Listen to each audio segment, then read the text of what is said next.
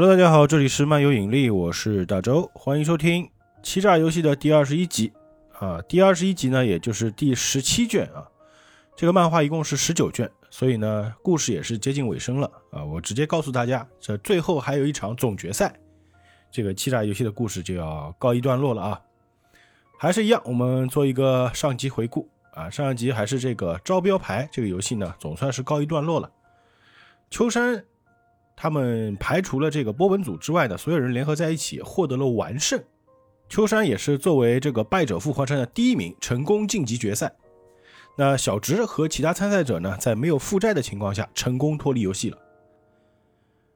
最棒的结果啊，可以这么说吧。呃，虽然小直是这么想的呢，但是有一个非常令他悲哀的结果在等着他，就是另一个会场的福永先生是输了，而且是背负了相当庞大的债务。小智听到这个呢，也是非常的沮丧啊。那今天故事就开始了啊。小智回到家呢，就一直在想这件事情啊，就觉得难以置信啊，没想到福永先生居然会落败，而且是背负了庞大的债务。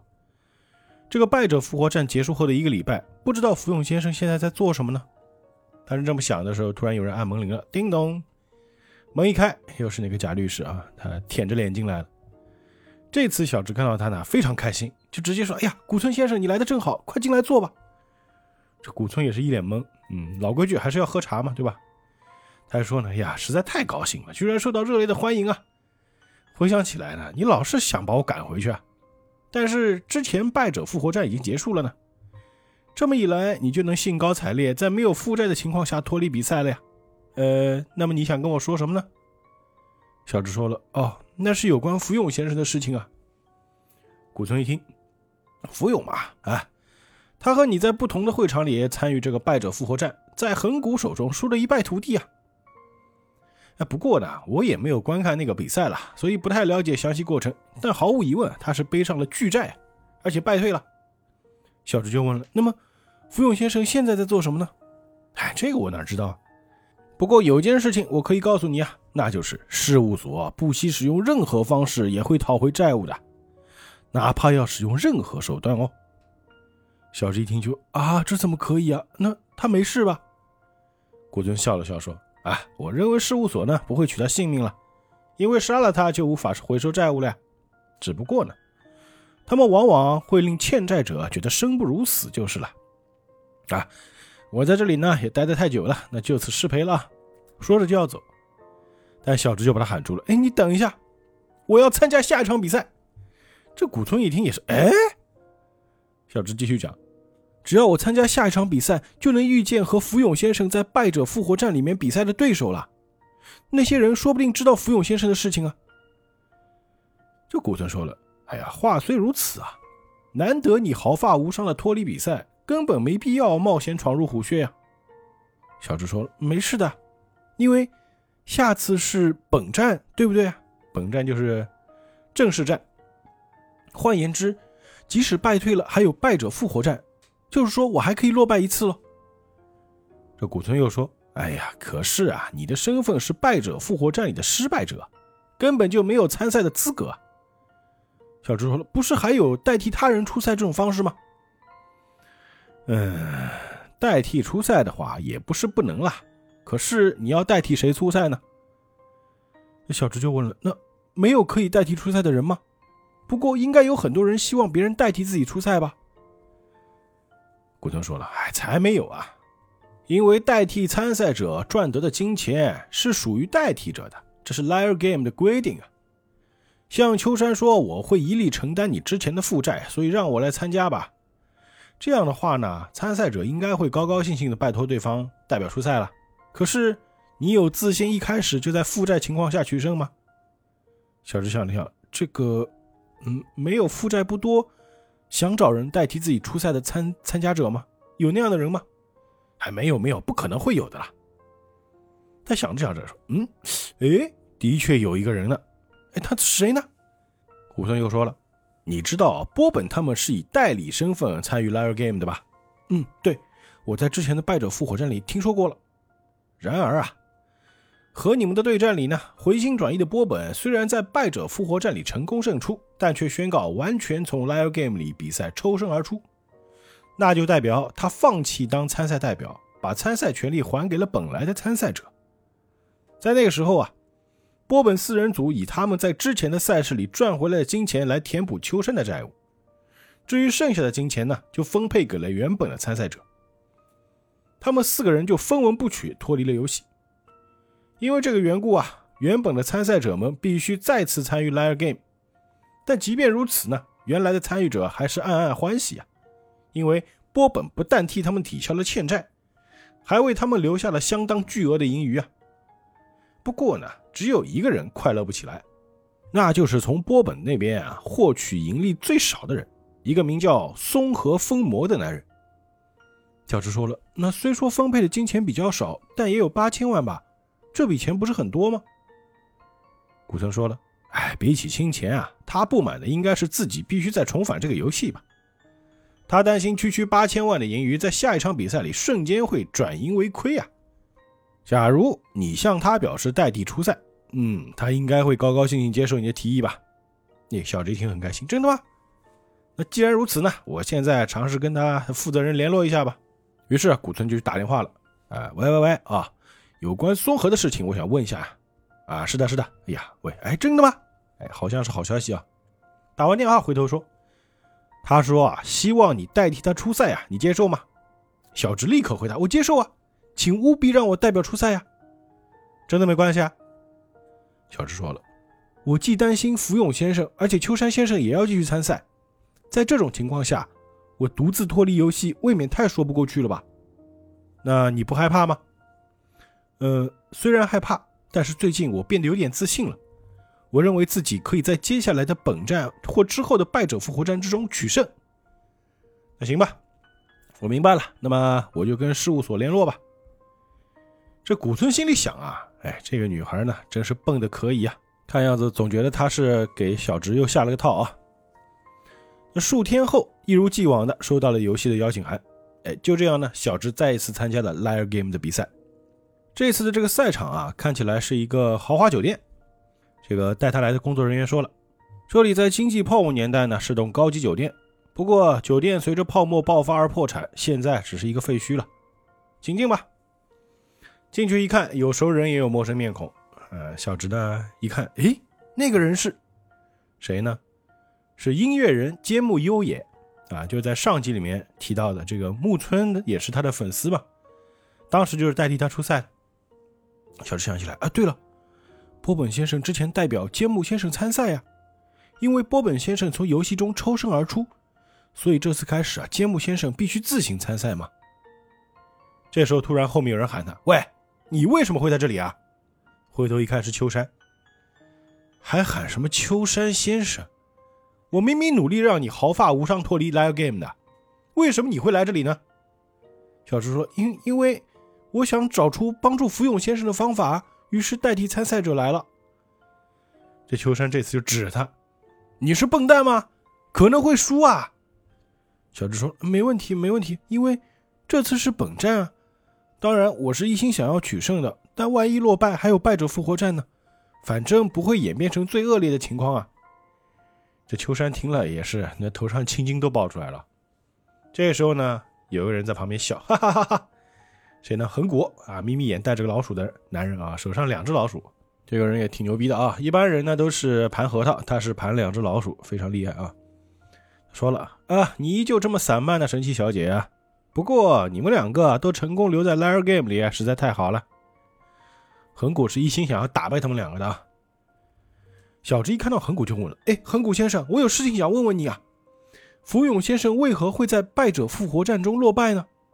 那么聪明又顽强的福永先生居然会输，而且还背负上了庞大的巨债，实在令我难以置信啊。”恒古说了：“什么呀？我还以为你想问什么呢？原来你指那件事情啊。”哼简单的很呢，那个人只是因为太弱而败北啊，仅此而已啊，再也没有其他理由了。小智想了想，是吗？也是呢，问你也只是浪费时间。于是要看向别人了。哎，对不起啊，各位在败者复活战里曾经和福永先生对战吧？在那场败者复活战里，究竟发生什么事了呢？为什么福永先生会输得一败涂地呢？听到这话呢，大家都低下了头。哎，这个小智一看。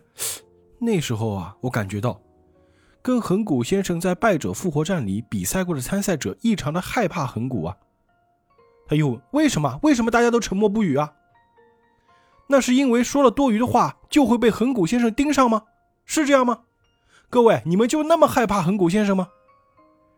就是旁边之前那个央将不就说了：“哎哎，神奇小姐，你还是不要太忤逆横谷先生比较好啊，因为横谷先生他知道 Liar Game 的整个系统啊。”小智一听啊，横谷说了：“嘿嘿嘿，他说的没错啊，我知道 Liar Game 整个系统的所有。”所以，神奇小姐，为你自己着想，就不要抵抗我了。小智说：“原来如此，你这种胡言乱语来束缚别人的心呢？”恒古又笑了笑：“哎，才不是胡言乱语啊！为了证明我所说的并非胡言乱语呢，让我告诉你一个有关 Liar Game 的重大资讯吧。这次 Liar Game 呢，其实是决胜之战哦。你刚才跟秋山说过了吧？因为这场是本战。”万一输了，还有败者复活战，所以不会演变成最恶劣的情况。很可惜呀，这是最后的比赛了。换言之啊，落败就完蛋，要下地狱啊！这话一出，众人也是议论纷纷啊！不会吧？小智就义正言辞地反驳了他：“你说谎！你以为我过分忠直就会被这种谎话欺骗，内心动摇吗？那么幼稚的谎话是无法欺骗我的，横谷先生。”横谷又笑笑，呵呵。什么也相信的神奇之小姐，终于学会怀疑他人了吗？后面几个人还在想：“哎呀，什么嘛，只是谎言啊！你别吓我啊！”这时候就听到有主持人说话：“请安静，所有参赛者已经齐集在这里了吗？”那这次这个主持人呢，穿着斗篷，哎，就是上集里面那个亚茶。小智一看说：“哎，这个人是谁呀？赛事的负责人吗？跟一直以来的负责人感觉完全不同啊！”这人上场之后呢，还拄着个拐杖，穿着斗篷啊，是感觉很神秘。说了啊，我还没自我介绍呢，我是负责主持这个回合游戏的负责人亚茶。果然是负责人。他继续讲，这里过去被用作高级酒店，这次呢，这里将成为游戏的舞台。接下来就让我为各位讲解一下这回合的游戏。在解释之前呢，有个重要的消息通知各位。那就是这次的游戏将会是 Liar Game 的总决赛，就是这样。此话一出，在场的所有人都是哎哎，果然就是被横谷给说中了啊！大家就议论开了，哎，真的吗？真的吗？怎么会这样呢？哎，小直也很怀疑，说，哎，真的跟恒谷先生说的一样啊？这恒谷在旁边笑了笑，哼，所以我已经说过了吧，我知道整个 Liar Game 的系统啊。一知道这次游戏是总决赛之后呢，会场就变得非常混乱了啊！大家都开始议论纷纷。哎你别突然这么说啊，蠢材，我的负债要怎么办呢？我在这个比赛里还要归还所有欠款吗？哎不会，请告诉我这不是真的吧？我要回家。还有人哭呢啊！那简直就像是地狱绘图一般啊！亚茶说了：“安静，安静，请安静。来到总决赛呢，也许有些参赛者背负着庞大的巨债，但各位大可放心。”这次游戏里所持的金额是每人三亿。由于总决赛呢共有十九名参赛者，所以这是一场奖金总数高达五十七亿的争夺战。要归还区区数亿的欠债，根本是易如反掌啊！呵呵。但是显然台下这些人啊并不高兴。就你别说那么轻松啊！所谓的持有三亿元，只是借给我们的吧？游戏结束后，还是一文不少的会被回收啊！在这里败阵的话，我们会变成怎么样啊？亚莎继续讲，一如以往多次解释过，既然是最后的比赛，败者只有离场。如果有欠债的话，那就继续背负欠债呢。只不过，负债那一方面，我们事务局会切实回收回来，哪怕要用上任何手段呢。呵呵。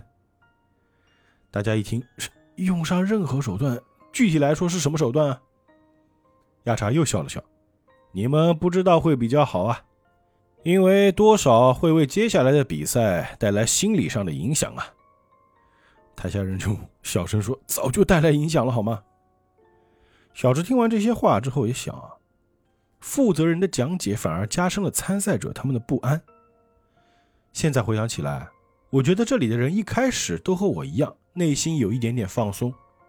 大家都会认为，即使在本战败退，仍然可以在败者复活战里扳回一城，就是这么天真的想法。所以啊，突然听到这是最后的总决赛后，放松的心情就好像被泼了盆冷水一样。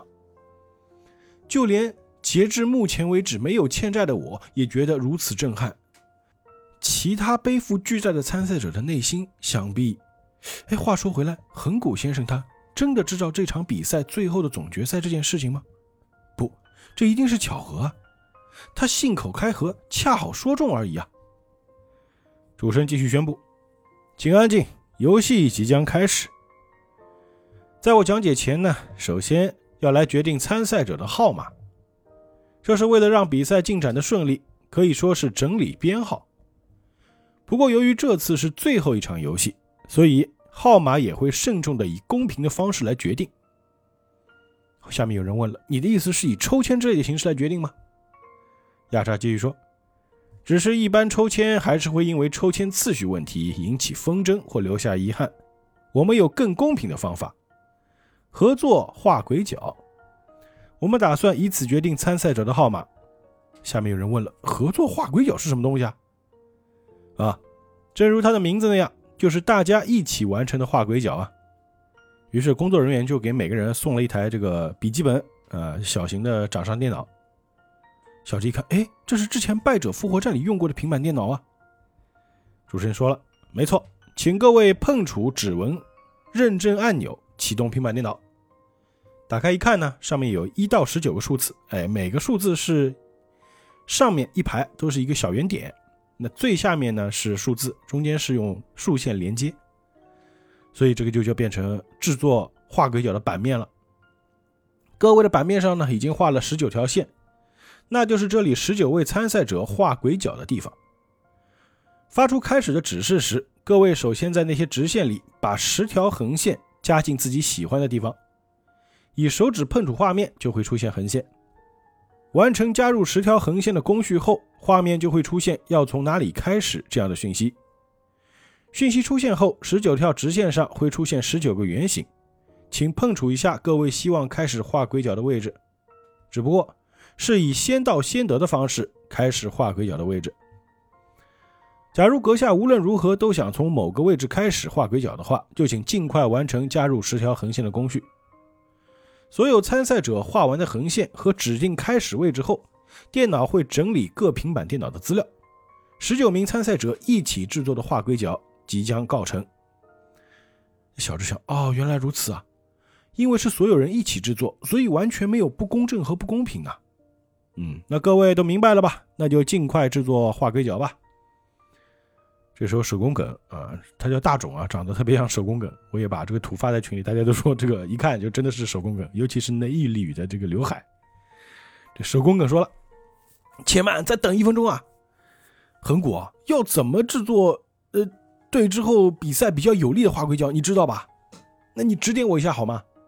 恒古说了：“的确有令游戏对自己有利的方法，不过我不会告诉你的。”现在还不过是起点吧，这点小事，请你自己动动脑筋啊。游戏进行过程里，如果真的进退维谷，那时候我会指点一下迷津啊。小智想啊，什么？这个抽签也有必胜法吗？那到底是什么呢？就开始思考了。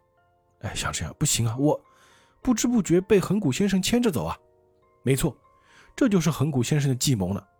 以巧妙的谎言令其他人深信不疑，产生混乱，然后拉拢到自己的部下。哼，我才不会上当呢！主持人宣布了，那么现在开始制作画龟角，各位请预备好平板电脑，开始。小智想啊，十条横线要放在哪里呢？要随意散布在不同的地方吗？集中画在一个范围内呢？哎呀，不妙啊！大家已经画完了呀！哎呀，我太松懈了，要快点才行。可是呢，结果因为操作方面太花时间，只能选择唯一剩下来的位置。小直也觉得自己笨手笨脚的。那画鬼要结束了啊！大家来看看大家所制作的图吧，请留意前方屏幕。结果是什么呢？这过程我们就省略，直接说结果啊。小直是五号，秋山是十九号，横谷是三号。哎，小直想什么？横谷先生露出一副尽在不言中，一切如我所料的从容笑容啊！不行不行，那是为了迷惑其他人的态度啊！我万万不可被他那样的态度欺骗。主持人又说了，那么差不多是时候开始讲解总决赛游戏的说明。首先，我先声明一下，接下来进行的决胜游戏要四人组成一队，是以队伍为单位来比赛的团体赛。为此呢，首先必须分组，但分组的方式也以游戏方式来决定。下面有人问了，呃，换言之，在本战之前要进行分组的预备游戏吗？正是这样。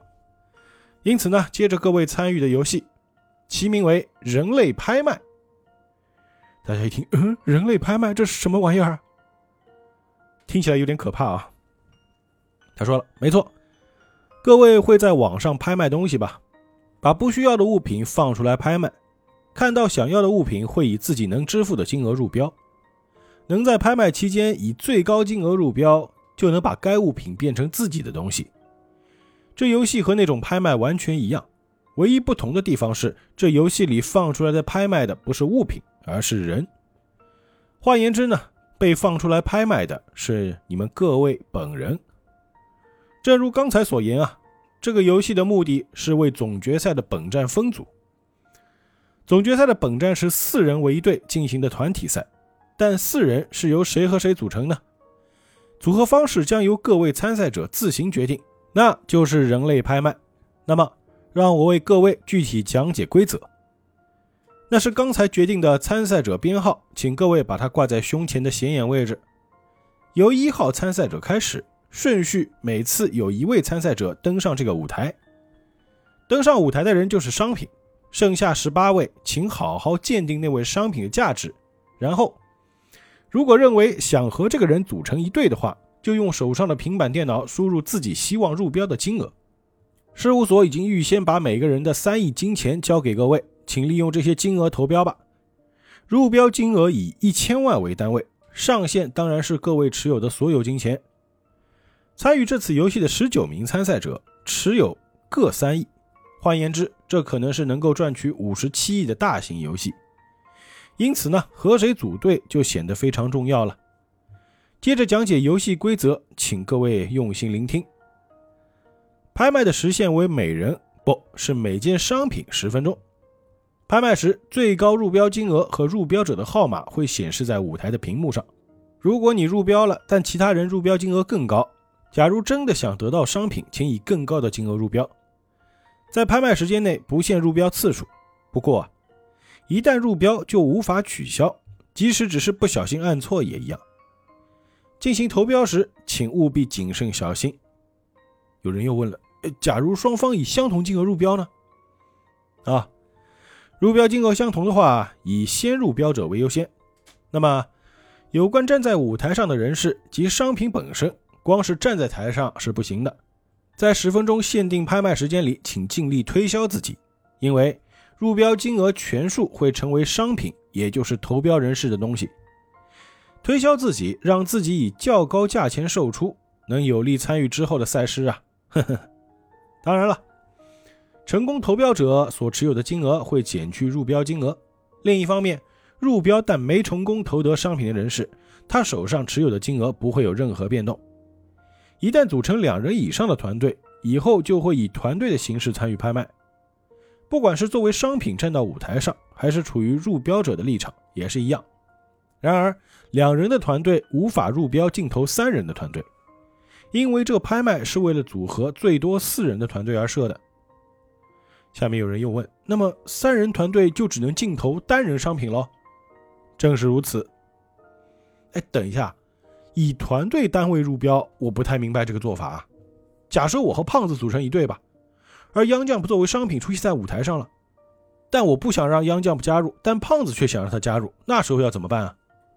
主持人说了啊，这很简单，胖子先生自己入标，而刘海先生则不入标。不管如何，两人的总入标金额会被视作队伍的入标金额。假如那是最高入标金额，那就能成功投得央将先生。但男的两人组成一队，只有一个人入标镜头的话，当然不利于拍卖比赛。这个刘海就是手工梗啊。主持人说啊，变成两人以上的队伍，再好好沟通才对啊，否则会出现花费过多金钱入标，但得不到想招揽的参赛者等问题呀。由一号开始顺序进行拍卖，当十九号拍卖结束后，再回到一号开始。队伍中编号最小的就成为该队伍的编号。假如那是四号和七号的队伍，那队伍的号码就是四号。这程序最多重复五次，各位试玩一下就会明白了。在第五轮拍卖的时候，即告完成分组的工作。小直这个时候有疑问了：哎，这是组合四人队伍的游戏吧？可是这里共有十九名参赛者，不能准确的分组啊。这个亚查继续讲。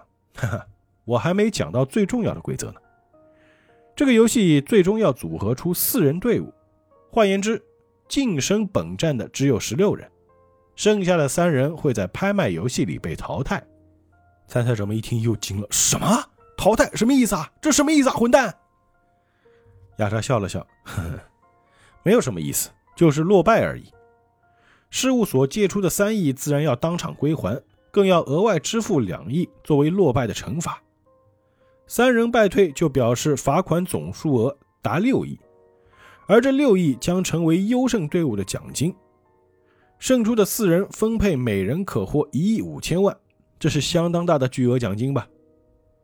这一下，比赛现场的参赛者一瞬间就僵住了，以为这个人类拍卖只是预备游戏的话，就大错特错了。这里共有三名参赛者要各自背负两亿罚款败退。亚莎宣布了，那么游戏于十分钟后开始，在这十分钟里，请各位认真想清楚要跟谁组队吧。小智就思考了，怎么办？怎么办呢？有三位参赛者会在游戏里败退，我不要发生那样的事情啊。于是他就去找秋山了。哎，秋山先生，没有什么可行之策吗？避免三名参赛者败退的方法？秋山呢也摇了摇头，哎，横谷在旁边也笑。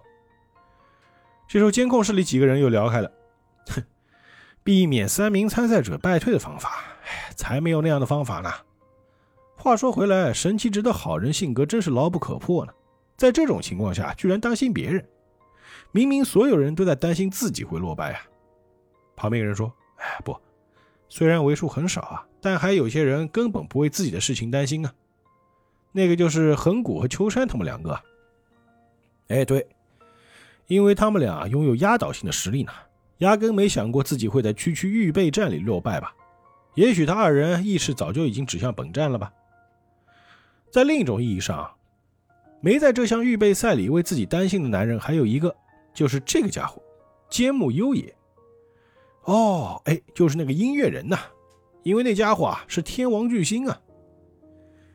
于是呢，把镜头指向这个兼木优也了。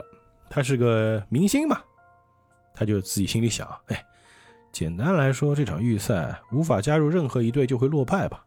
那么我是绝对不可能会落败的，因为我和这里一般庶民不同，我可是大明星啊！当我进入游戏会场的时候啊，气氛一下子就转变了。想和我组队的人在这里啊，俯首皆是。反正我是不可能败退的了。这时候，主持人亚茶宣布了，已经过了十分钟了。那么，游戏正式开始。首先，请一号参赛者登上舞台。一号参赛者是揭木优野先生。这揭木优也就上台了啊。那么，接下来开始拍卖。揭木优野先生，拍卖时间为十分钟。想和揭木优野先生同组的各位，请以平板电脑入标。那么，拍卖开始。这个揭木优野呢，还戴着个墨镜啊，就是那种。有颜色的那种啊，就运动眼镜，然后啊站在台上，双手插兜，看着台下众人，手里拿着平板电脑，就想：好了，相信很快就会演变成紧凑刺激的入标竞赛吧。现在我的价值升至什么金额呢？一亿吗？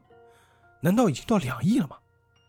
对方以两亿入标的话，就会让我之后的比赛变得相当有利啊。于是他就回头看了一眼屏幕，发现这时候还剩七分五十四秒。现在的最高入标金额是零，啊，没人入标，居然没人入标镜头，什么意思啊？怎么回事？呃，这怎么回事呢？哦，原来如此。他们打算在现实最后，哎，一口气决胜负。没错，必定是这样。哎，什么嘛，原来是这么回事明白了，明白了。倒数一分钟才开始一决胜负吧？哎，好的，好的。就看这时间是一秒一秒过去，果然这时候剩下一分钟了。他又回头看了一眼，还是零，就喊了：“哎，你们在做什么？已经没时间，快点入标呀！”哎，我说你们其实很想跟我组队吧？这时候主持人亚茶说了：“杰姆先生，与其高声叫喊，不如推销一下自己啊，否则你很可能在这场游戏中落败呀。”那杰姆一听啊，落落败？呃呃，我我是音乐人杰姆优也，我先拔头筹，在异能界生存了一段呃很长的时间，所以我觉得自己应该很擅长 live game 这种游戏，呃，大概吧，呃，不不是绝对很擅长。所以，请和我组队啊！哎，求求你们，拜托你们啊！但是呢，时间到，依然是零。主持人宣布拍卖结束。参赛者编号一的坚木优野先生无人入标。这家伙啊，本来很自信，现在在谈十九，我不会不骗人的吧？横谷呢，依然在冷笑。这小直啊，这时候一直在思考，他就说：“当时我灵机一动啊，哎，有的。”在这场游戏里，让所有人得救的方法。总决赛终于开始了。预选赛人类拍卖是为了把参与总决赛本站的十六位参赛者分成四队，每队四人而设的游戏啊。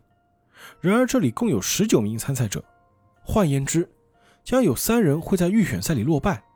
在陷入恐慌的会场里，我苦恼着自己有什么可以做到的。嗯，我想到了，在这场游戏里让所有人得救的方法。这时候主持人宣布了，接着有请参赛者编号二到台上来。这个是 Young Jump。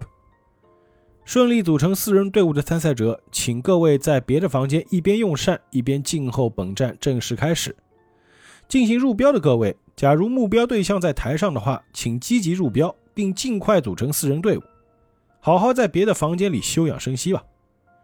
至于你也尽可能的推销自己。你也不希望自己连本站也参加不了，就在这种情况下落败吧？这时候呢，小直就跑到秋山旁边说了：“哎，秋山先生，请听我说啊，我发现了拯救所有参赛者的方法。”秋山说了：“啊，我尽管听听好了，是什么方法？”小直说了：“这场游戏的败退者要脱离 Liar Game，虽然对他们来说是很大的打击，但离开时要支付两亿才能令事态变得如此深刻吧。”但反过来说，如果有人之前已经录得两亿以上的盈余，对他来说，即使离开游戏也不会构成任何危险呢。例如横谷先生，至今恐怕已经赚取超过十亿以上了。那样的人在这里败退也没关系啊，只要找出这些参赛者，让他脱离这场游戏吧。这秋山听了就说：“呃，这就是你想出来的方法吗？”“是啊。”秋山说了。有很多可以指证的地方啊。首先，至今为止的比赛里，除了横谷以外，还有参赛者赚取两亿以上吗？你一直参与游戏，应该很清楚吧？在这里的人几乎都背负过亿的债务，是苟且的活下来的。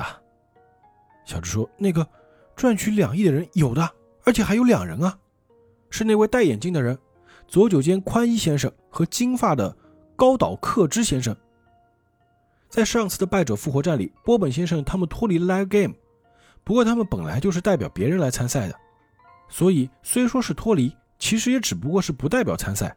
于是啊，拜托波本先生他们出赛的四人只好在这回合里开始回归 Live Game。其中一名叫做松和风魔的人，我就是代表他来参加这个比赛的；另一位就是音乐人揭木优野先生，剩下两位就是左九间宽一先生和高岛克之先生。而他们四位从波本先生那里获取了之前赚得的利润啊！左九健先生和高岛先生的盈余在四人之中最高，高达两亿一千万呢。秋山一听，哦，那是真的吗？嗯，千真万确，因为这是事务所的人说的。秋山又说了，即使这样，还有其他问题啊！我难以想象恒古会在这个时候脱离游戏啊！小智想了想，嗯，的确啊，这件事的确令人难以想象的。与其拜托恒古先生脱离游戏，倒不如去寻找一下，看看还有没有人赚取了两亿会更好。我去找找看。说着呢，回头就跑。哎，这个秋山想拦也拦不住。于是呢，小直急忙到处询问各参赛者到目前为止的收支状况。如秋山先生所言，根本不容易找到具备这种条件的人。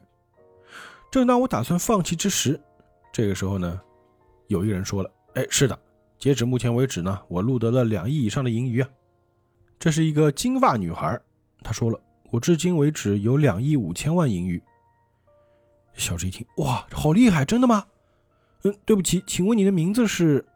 啊，我是金子美月，在败者复活战里曾经和福永小姐同队一起战斗啊。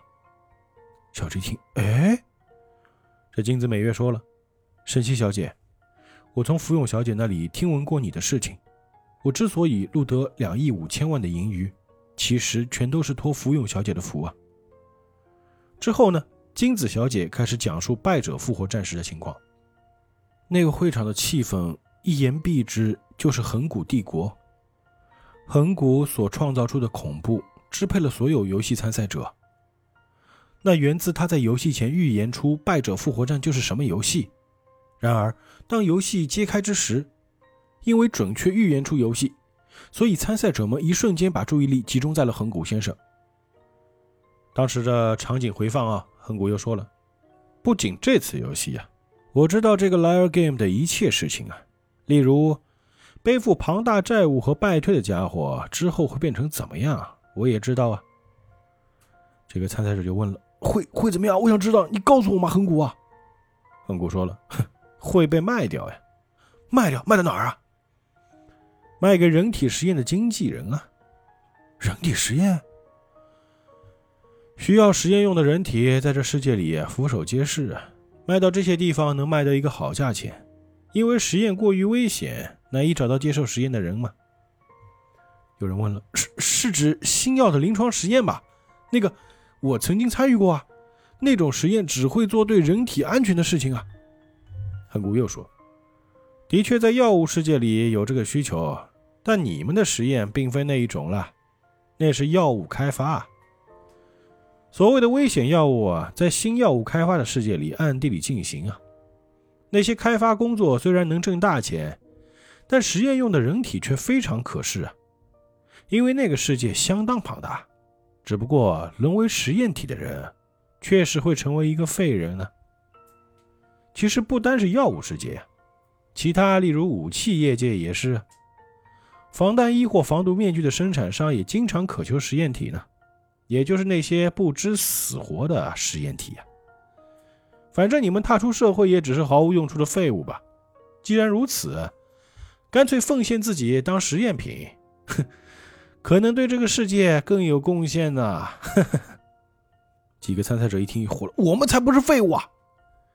恒古又笑了：“ 也许吧，但是事务所可不是这么看呢，因为你们干了什么？哼，盗窃罪呀！”在第一回合比赛里啊，在第一回合的一亿元争夺战，你们通通都是胜出比赛的人吧？只是金额各有不同吧？有盗取五千万的，盗取三千万的，当中也有人盗取了一亿吧？大家的共通点就是，你们所有人都是干盗窃罪行的废物啊！看样子你们还没有注意到。既然如此，让我告诉你们一件非常重要的事情吧。第一回合的一亿元争夺战，那其实是一场筛选，是为了分辨出你们是否适合作为 Liar Game 参赛者的废人而设的。正常人恐怕一收到 Liar Game 的邀请函，就会把他和那一亿日元一起送到警察局，或是找别人商量应付。但极少数人会真的参与游戏，被欲望蒙蔽双眼，结果连盗窃都去做，那就是你们这帮人啊。下面参赛者说了。啊不对，不对，我们是因为事务所说那只是一场游戏呀。恒古又说：“所以我就说，这样的人很适合参与 live game。只要说因为是场游戏就能去盗窃的人，被告知因为是场战争就能杀人的人，还有被人说因为是输家就乖乖成为实验体的人，换而言之就是顺从。然而呢，实际上却是没了自己的愚蠢人类呀。”实验用人体的生活也没想象中坏呀，可以不用工作就能住在舒适的地方，饮食方面也不欠缺。只是呢，十次里约有一次遇上机会丧命，就像被流弹击中。换言之啊，是犹如俄罗斯轮盘那样的人生呢。这帮参赛者呢又慌了，不要，我绝对不要啊！救救我，啊！好马横骨！哎，突然有人问了，等一下，横骨知道 Liar Game 的一切事情吧？换言之，难道你连如何在招标牌里取胜也知道吗？横骨说了，你的直觉还不错呢。没错，就是这样。这个都是金子美月的讲述啊。从那个时候开始呢，招标牌的重点已经不在卡牌。而是变成了横骨会成为谁的伙伴的游戏了。之后的游戏非常激烈，横骨仿佛成为了王者一般，还有如何为王者谄媚的参赛者，暗地里也出现了激烈的互相背叛。分明是禁止暴力的游戏，但到处都发生一些小纠纷，严重的时候起纷争的人接近二十人，需要面具人介入制止骚动，实在是非常激烈啊。说到横古本身呢？他只是乐在其中的遥望着那场骚动场面，只不过只有一个人对横古啊对着干，那就是福永小姐。当时福永就说了：“怎么可以相信横古所说的话呢？那家伙只是想利用你们啊，让自己赚大钱啊，说的冠冕堂皇的，最后还是会背叛你们啊！我就不同了，只要和我同组，我答应会拼命寻找方法帮助队员之路啊！”对横骨所谓看不过眼的人就过来吧，我很欢迎你们，我们聚集在一起击垮那个家伙。但是呢，完全不行。和芙蓉小姐组成一队的只有我和另外一个小组成员三个人而已。当中的那个人其实是横骨串通之后，最后背叛了我们。被背叛的结果是我和福永小姐被逼至陷入绝境。在最后一回合，我们两人手中共有八张牌。换言之，我们两人之中只有一个人能凑出五张卡牌为一套的牌面。当时，福永小姐毫不犹豫地把一套五张牌给了我。不仅如此，福永小姐在最后还以自己所持的所有金钱入标投下我所放出的一张牌。换句话说，他把自己所有的金钱都交给了我，就为了让我在下一阶段比赛里能够轻松战斗。他这么说过。我是唯一一个直到最后也没有背叛他的人，所以福永小姐想回报我的心意。神奇小姐啊，福永小姐跟我谈了很多有关你的事情，你经常把一起想出拯救大家的方法吧，以信赖而联系的关系是最稳固的，这些话挂在嘴边吧。福永小姐最初觉得那样方法很笨，但参与拉尔 game 的战斗过程里，她说自己开始萌生出也许如此的想法。不仅如此，在招标牌的最后，他还说：“小直很厉害，他真是个厉害的家伙。”我想成为像小直那样的人，可是我做不到。福永小姐留下那样的话，在比赛里败退了。说到这里呢，这个金子美月和这个神奇直两个人都是已经哭成了泪人啊。这个就是在上一场游戏里发生的事情。那这边呢是小直的旁白。我从金子美月小姐口中得知，在另一个会场举行的败者复活战来龙去脉，懂得横谷先生是如何取得压倒性胜利的，还有福永先生是如何落败的事情。听过这一切，我深深觉得，必须在这场比赛里取得胜利才行。因为胜出的话，说不定就能找到拯救福永先生的道路。监控室里的几个人也是在讨论呢，嗯，终于要开始了呢，Liar Game 的淘汰制决胜之战啊！有这样的成员，似乎比赛会变得很有趣啊。后面有人说了，拉布尼先生啊，虽然波本在之前的败者复活战最后选择退出比赛，令人非常惋惜啊，但横谷胜出比赛，秋山也留了下来，决胜就是这两人之争呢。拉布尼先生，你知道吗？尼奥利凯先生视这两人以外的某人为有力胜出的参赛者。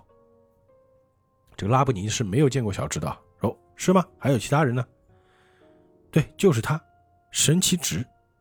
嗯，他的比赛情况我一直有所耳闻啊，但他之所以能战胜并留下来，通通都是靠秋山的力量吧？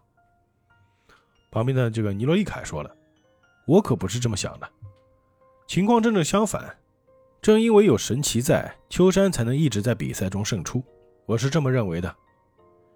拉布尼笑了笑，这女生嘛，嗯，就让我好好欣赏这场游戏吧。人类拍卖第二人已经站在台上了，可是啊，谁也没有入标呢。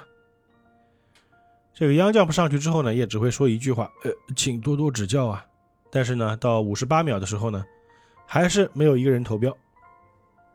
这旁边的亚茶又说了：“默不作声也于事无补啊，必须推销一下自己。”这央将不听啊，呃呃，那那个，我我在队伍之中一定会有作用的，我会听从任何指示，也不会擅作主张啊。你别看我这个样子，我觉得自己头脑还是蛮好的。主持人还宣布还有三十秒。哎，坦白说啊，至今我已经负上三亿的巨债，求求你们找个人跟我组队吧。就见是倒数，还剩十秒，还剩五秒，他一直在不停的说：“求求你们救救我！”哎，但是到了零的时候呢，很可惜没有入标者。过了第一轮拍卖后，你会再次被拍卖，到时候请再努力的推销自己吧。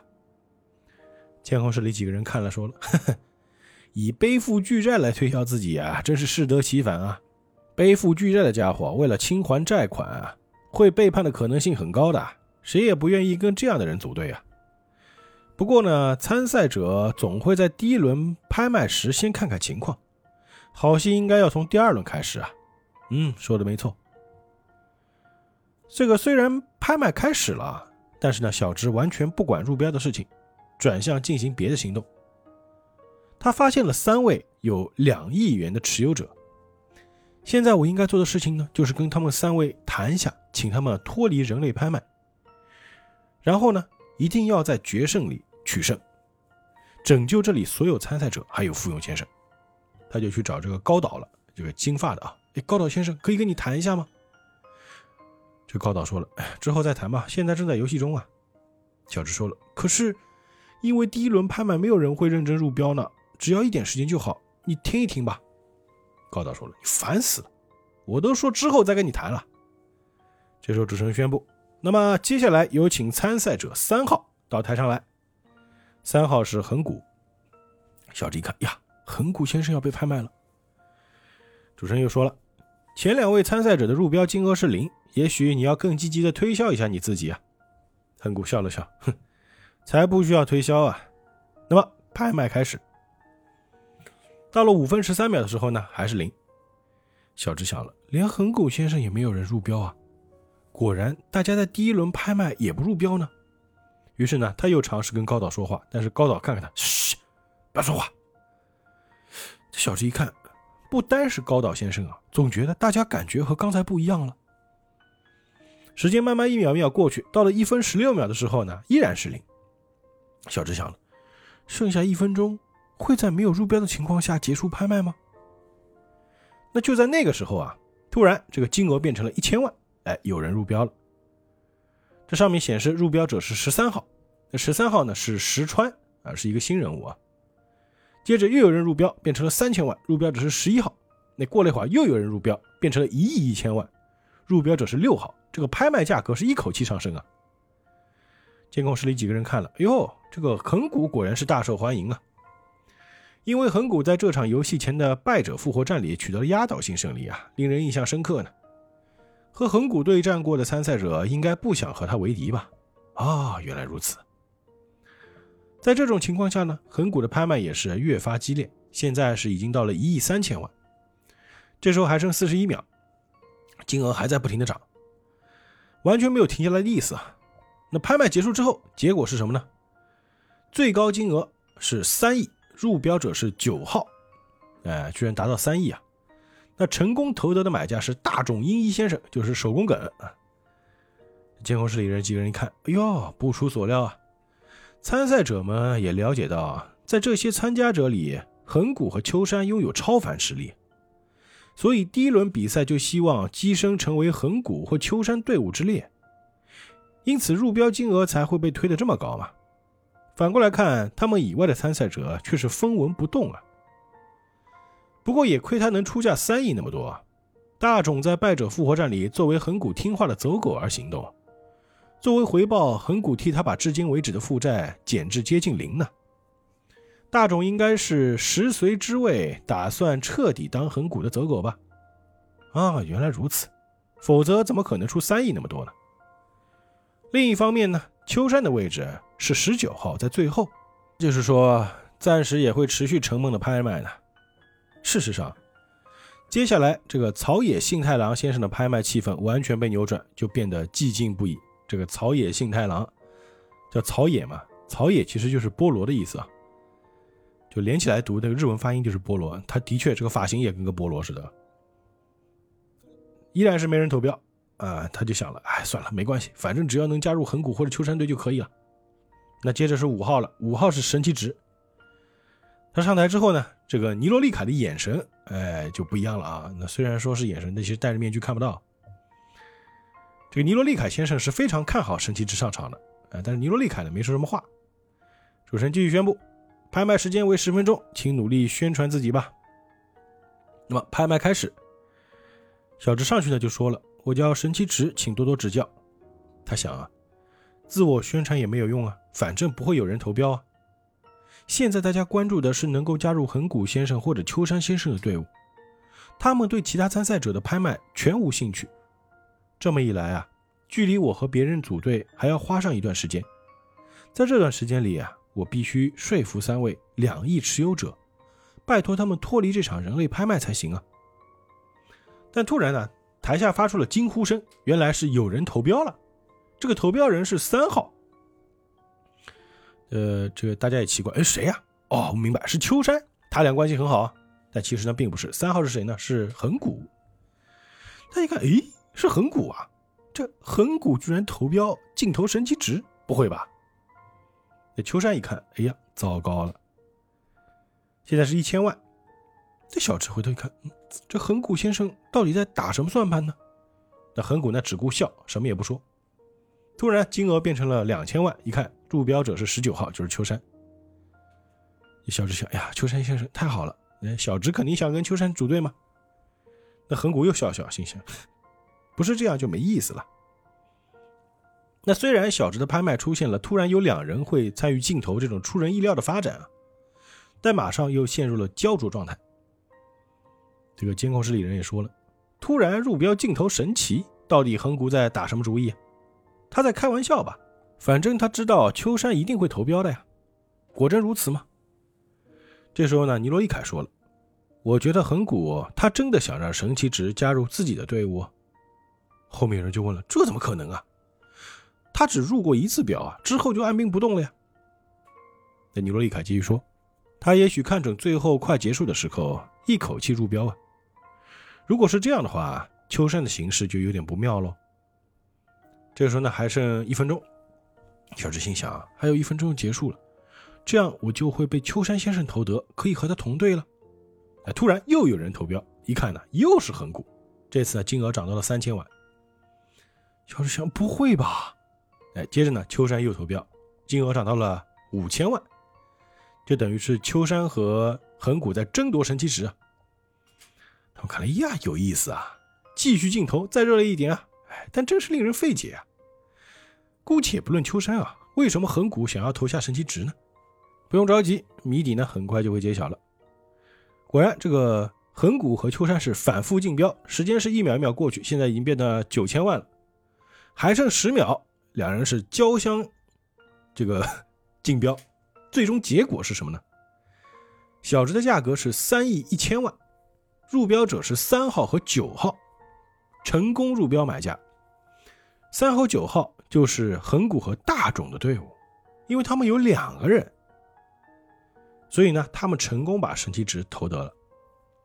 秋山一共只有三亿，所以呢，他不可能投出三亿一千万这个价格嘛。这监控室里人一看，哎呦，令人吃惊啊！横谷认真的想要投得神奇值啊，他以天价来入标啊。可是这么一来，秋山根本就毫无胜算呐，因为。恒古投得神奇的金额是三亿一千万，那都是托恒古被大众投得手上六亿所赐的结果啊！只有三亿在手的秋山根本不是敌手啊！对呀，因为恒古在拍卖时处于较前的位置啊。人类拍卖这玩意儿啊，参赛者数字较小的比较有利嘛。恒古运气真好啊！旁边有人就说了：“运气？我觉得这不是运气啊，恒古是有计划。”取得号码较小的参赛者号码。换言之啊，这些通通都是他的作战计划。哎，且慢且慢，你这么说也未免太抬举他了吧？的确，既然横谷知道这场比赛是决赛，那他很可能也知道这次的游戏是人类拍卖。这样的话，他自然会觉得参赛者号码较小比较有利啊。但是，参赛者的号码是以画鬼脚的方式来决定从哪里开始啊，这就是运气啊。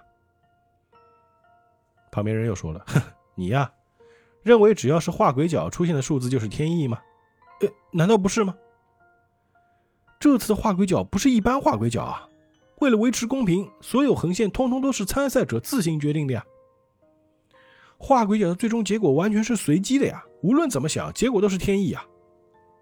这个。”旁边人就补充了：“你错了，如你所说，这次的画鬼角线的位置完全是随机的，那就是说，向右或者向左进发可能性是百分之五十对百分之五十，之后再转折也是右或左，向哪一方前进的机会都是一比一，像这样子。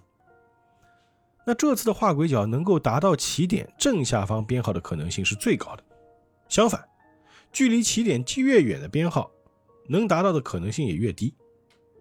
哦，原来如此啊！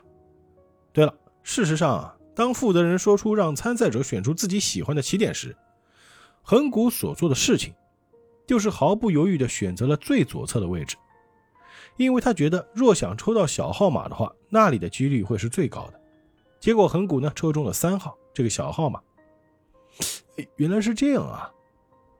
顺带一提啊，秋山选择了最右方的位置。既然是头脑精明的秋山，自然得出极小或极大的号码，会对比赛有利的判断吧。但很可惜，因为他不知道接下来的游戏是什么，所以反而抽中了最为不利的十九号。啊，不过呢，这么一来就很清楚了，横谷他对 Liar Game 的核心部分也有相当程度的理解呀。有人问了，那我没说错吧？可是，横谷是如何得知 Liar Game 的组织系统的呢？他又对 Liar Game 事情理解到哪一步呢？难道连我们是什么人，为什么我们会戴上面具，他也知道吗？那家伙横谷这个人，这充满了谜团啊！为什么想得到神奇也是个谜？这旁边一个人说了：“这个谜的话，我也许明白呀。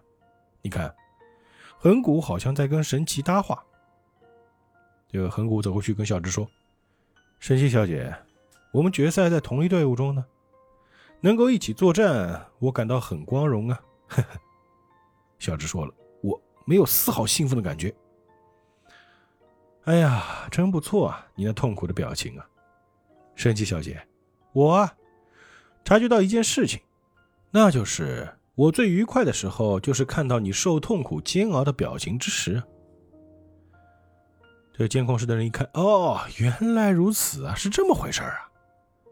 横谷早就得到二十亿了，实在难以想象他会在这场决赛里输掉那么一大笔钱啊！于是，在这场决赛的阶段里，如何折磨与他过节甚多的秋山和神奇，令他们受苦，就成为横谷最大的目的。原来如此，这样我就明白他想得到神奇的心情了。